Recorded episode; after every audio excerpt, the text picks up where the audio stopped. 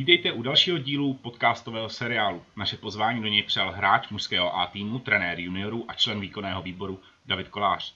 Davide, vítej v šestém díle s mikrofonem pod rouškou. Ahoj, děkuji za pozvání. První třetina nám začala a pro ty, co náš podcast neznají nebo ho poslouchají prvně, tak připomenem, že v první části se ptám na otázky já, v té druhé pokládají otázky naši diváci a v té třetí části si bude otázky na tělo David losovat.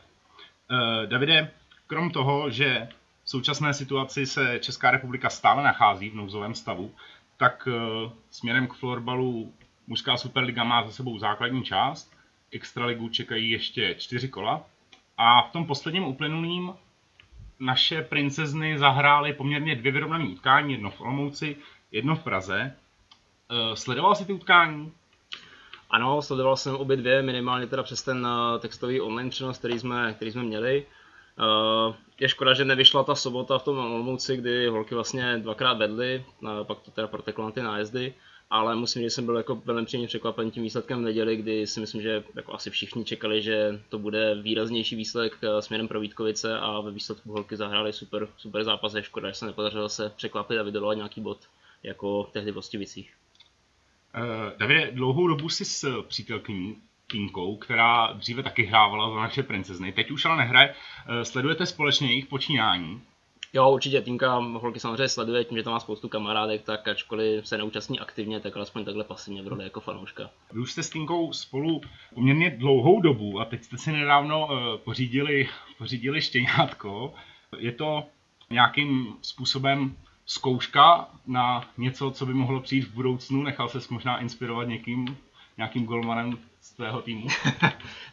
Asi bych to nesrovnal úplně s Hrušou, který teda si pořídil trošku jiný přírůstek, ale Uh, nevím, asi to nebylo jako úplně spojené s nějakým plánováním do budoucna. Uh, uh, dlouho štěně chtěla, řekněme, a máme oba pozitivní vztah uh, k zvířatům, takže to tak nějak jako přirozeně vyplynulo i z té situace, že teďka je toho času trochu víc, uh, i s ohledem na to, že ten florbal se úplně nehraje, takže to dopadlo v to, že jsme rozšířili, řekněme, rodinný okruh od Cecilku. Ty máš rodinu v Ostravě, v současné chvíli je vlastně zakázaný cestování mezi okresy, ale to bylo asi poměrně problematický i před, předtím. Jak vlastně v současné chvíli pro tebe funguje nějakým způsobem dojíždění do Ostravy nebo jak to teďka vlastně máš? Je to za mě vlastně paradoxně ve výsledku lepší, než to bylo v rámci klasického režimu a to s ohledem na to, že těch volných víkendů je spousta, jo, protože vlastně přes tu klasickou sezonu my jsme, když se spojí vlastně trénování i to hraní, tak těch eh, volných víkendů bylo prostě pár, fakt jako dva, tři za ten rok, ale teďka tím, že to volné je jako více, tak eh, se paradoxně domů dostanou, dostanou častěji. A tím, že uh, disponujeme vlastně teďka autem, tak uh, není úplně problém tam prostě dojet. Samozřejmě tím vlakem by to šlo, ale je to teďka ve výsledku lepší, což je samozřejmě překvapení.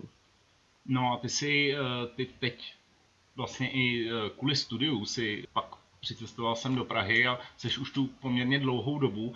Plánuješ ten návrat do Ostravy nebo bys chtěl zůstat tady a líbí se ti velkoměsto? As... že by Ostrava nebyla velkoměsto. Já ale... jsem se chtěl zeptat, jak si to myslel s tím velkoměstem. Já pořád říkám, že Ostrava je taková východní perla naší republiky.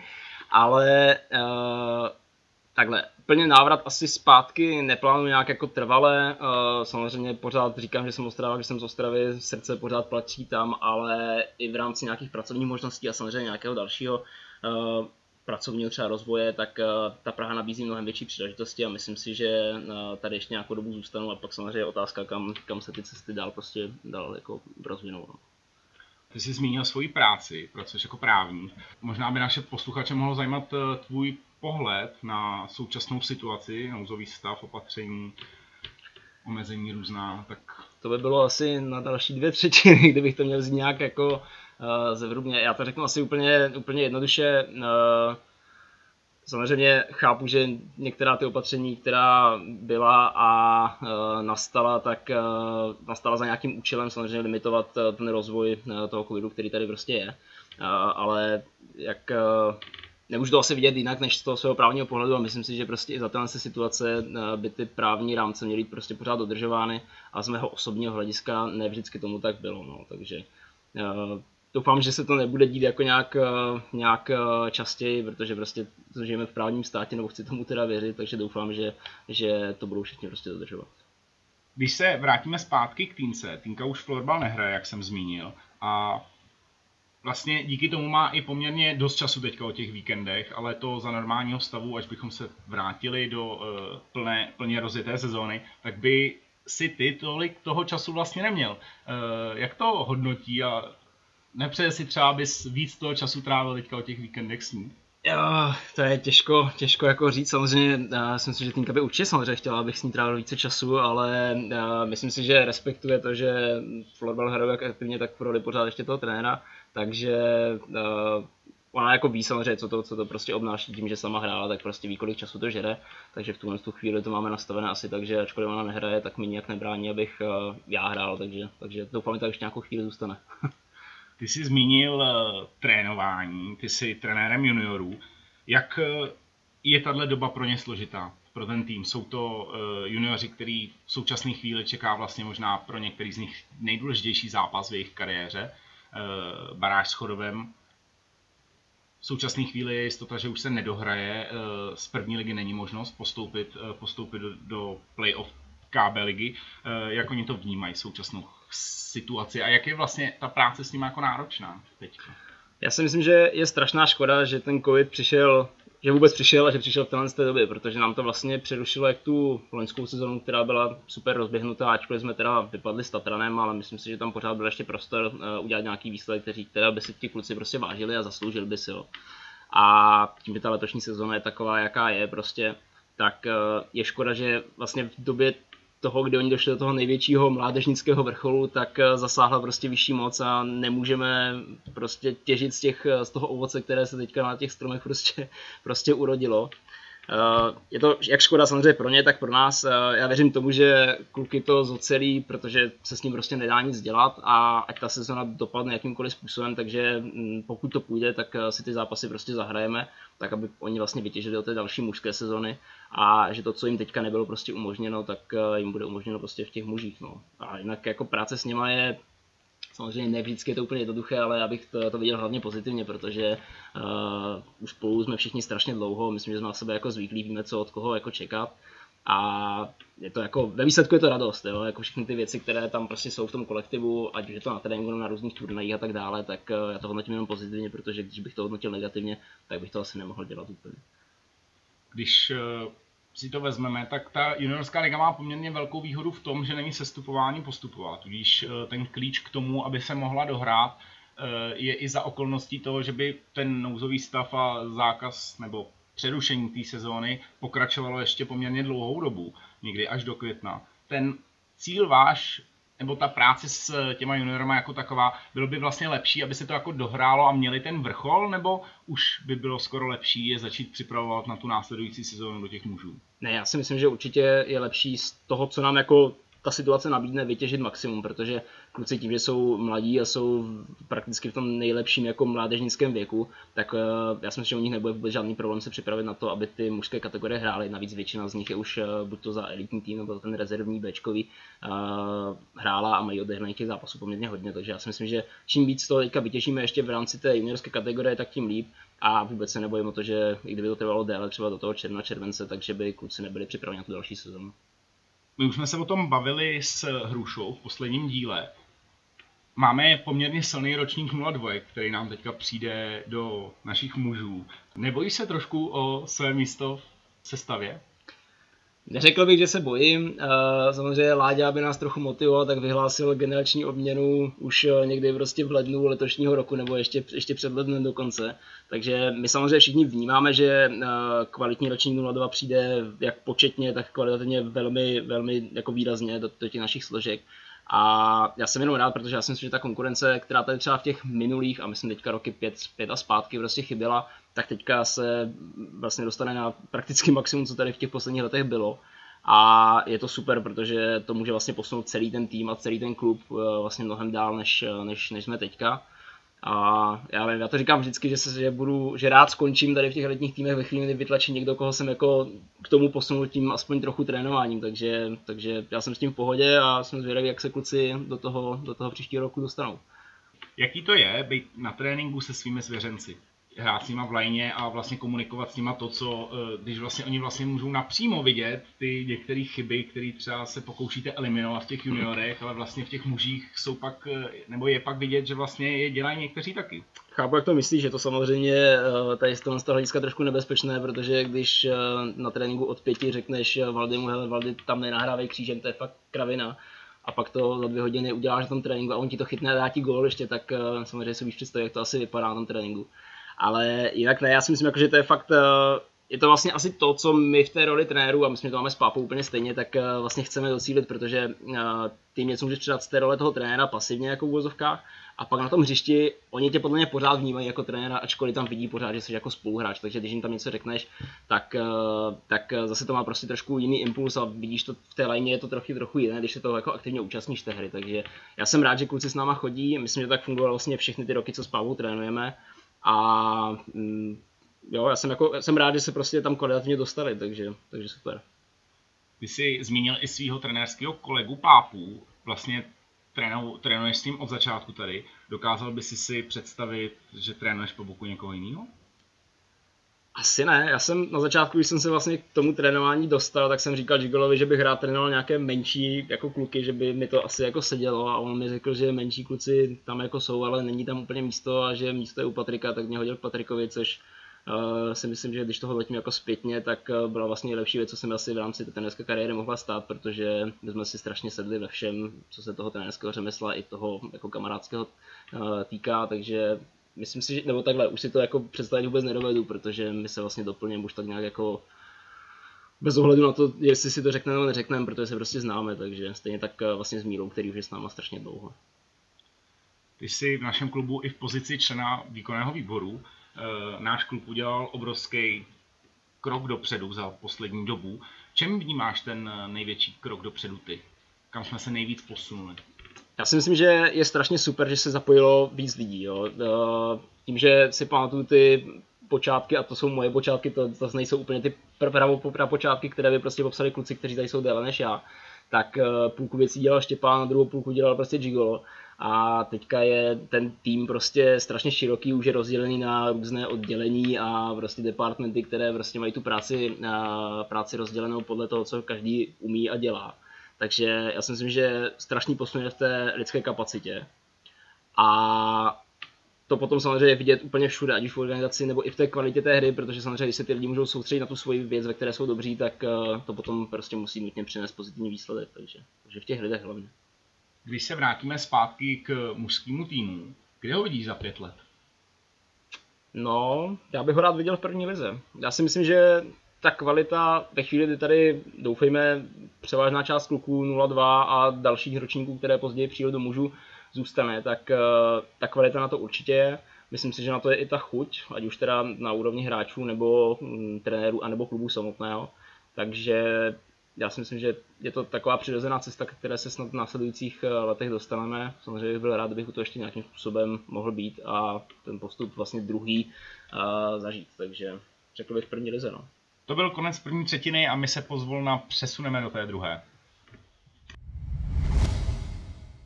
Druhá třetina nám začíná a v ní se podíváme na otázky od diváků. První posluchač se ptá, jaký je tvůj oblíbený svěřenec?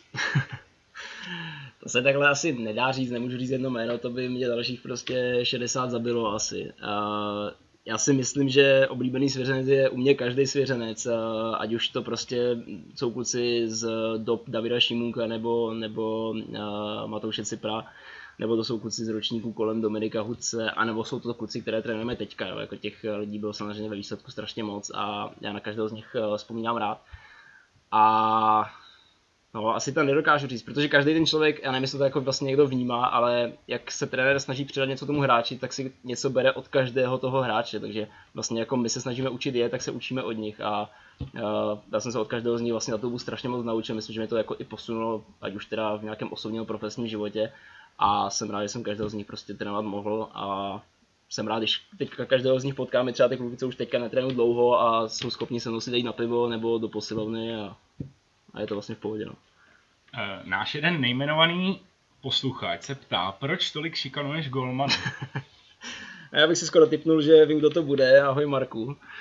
Uh, ne, tak uh, to je asi vtip, protože, uh, protože Máčelis prostě jako trenér golmanů, tím, že teďka je vlastně i u juniorské a dorostenecké složky, tak uh, velmi často se tam popichujeme a on dostane nějaký uh, pomyslný budget na góly vlastně na ten daný trénink a velmi často se stane, že řekněme, zapříčení našich útočných kvalit o ten budget velmi rychle přijde a pak se mu vlastně trošičku jako smějeme v úvozovkách, že, že zase vlastně z toho tréninku ne, nepřinesl jako nic.